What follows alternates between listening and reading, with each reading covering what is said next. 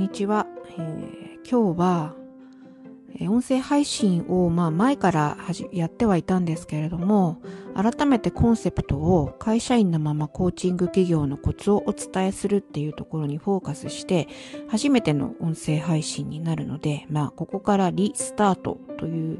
感じで始めていこうかなと思っています。まあ、特に今あ、ネタっていうのがなくですね、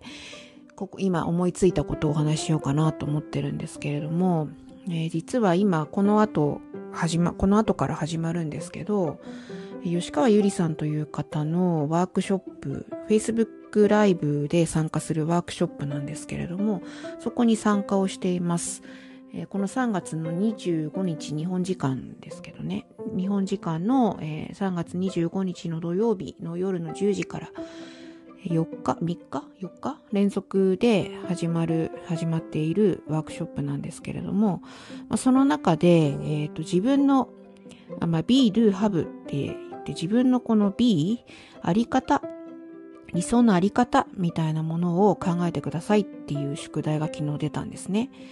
で、私もそこでちょっと考えてみました。え実は、この B っていう視点で考える、言語化するっていうのが初めてだったような気がします。で、私その宿題に何て書いたかっていうとですね、えー、自由に軽やかに時間にとらわれず気ままに生きていくこと、好奇心の赴くままやりたいことをやり続け、敷かれたレールを生きるのではなく、自分で変幻自在な道を作って歩むこと、心から必要とされる関係性を形作ることというふうに書きました。で、実は私は会社員としてもこの4月から27年目、しかもずっと同じ会社に勤めて27年目なんですね。で、副業グレーながら、まあ会社員のまま起業をしたっていうところ、それが2021年の8月ぐらいからだったと思うんですけれども、なんかとにかく、まあ同じ会社にずっといる、もう27年もいるので結構な、えー、まあおつぼね様みたいな状態になってますが、とにかくこう達成感みたいなものを求めて、なんかこう人から頼まれたものは何でもはい、やります、やりますっていう感じで、断れないというか断っちゃいけないというか、何かをこう認めてもらわないといけないみたいな、生活というか仕事ぶりというか、そういうふうにして、あの、人生を送ってきたなっていうふうに思っています。まあ、そういうふうに気がついたっていうのが本当に最近で、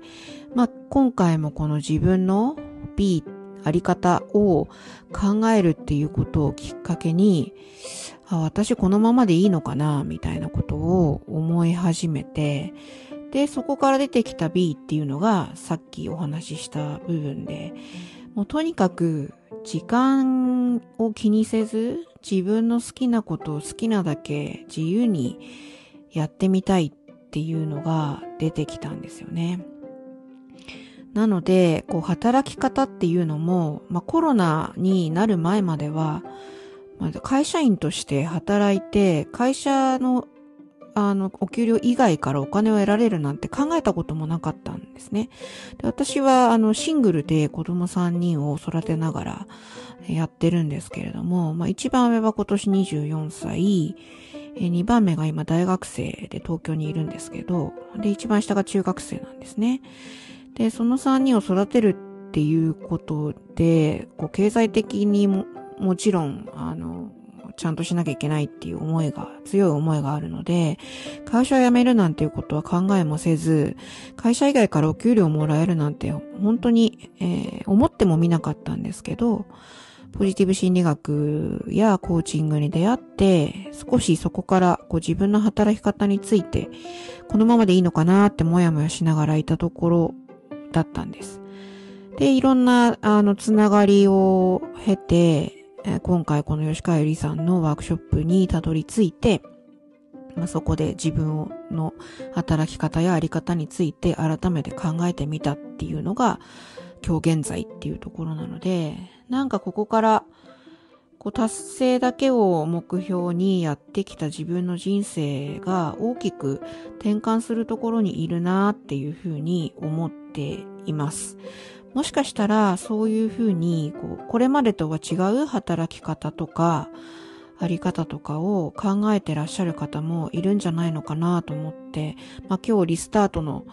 え、配信ということでそんなことをちょっと語ってみたんですけどやっぱりその会社のお給料以外にもお金を稼ぐ道があるっていうところに気づいたっていうのは私の中で大きなブレイクスルーだったなっていうふうに思うので、まあ、コーチの資格も取得して、コーチングも提供してっていうふうにやっているので、そのあたりのコツとか、実際の自分の、え、どうやって今やっているかっていうようなコツみたいなところを、これから、えー、配信していきたいなっていうふうに思っているので、えー、よかったらフォローしていただけたらと思います。今日はこのぐらいにしたいと思います。ありがとうございます。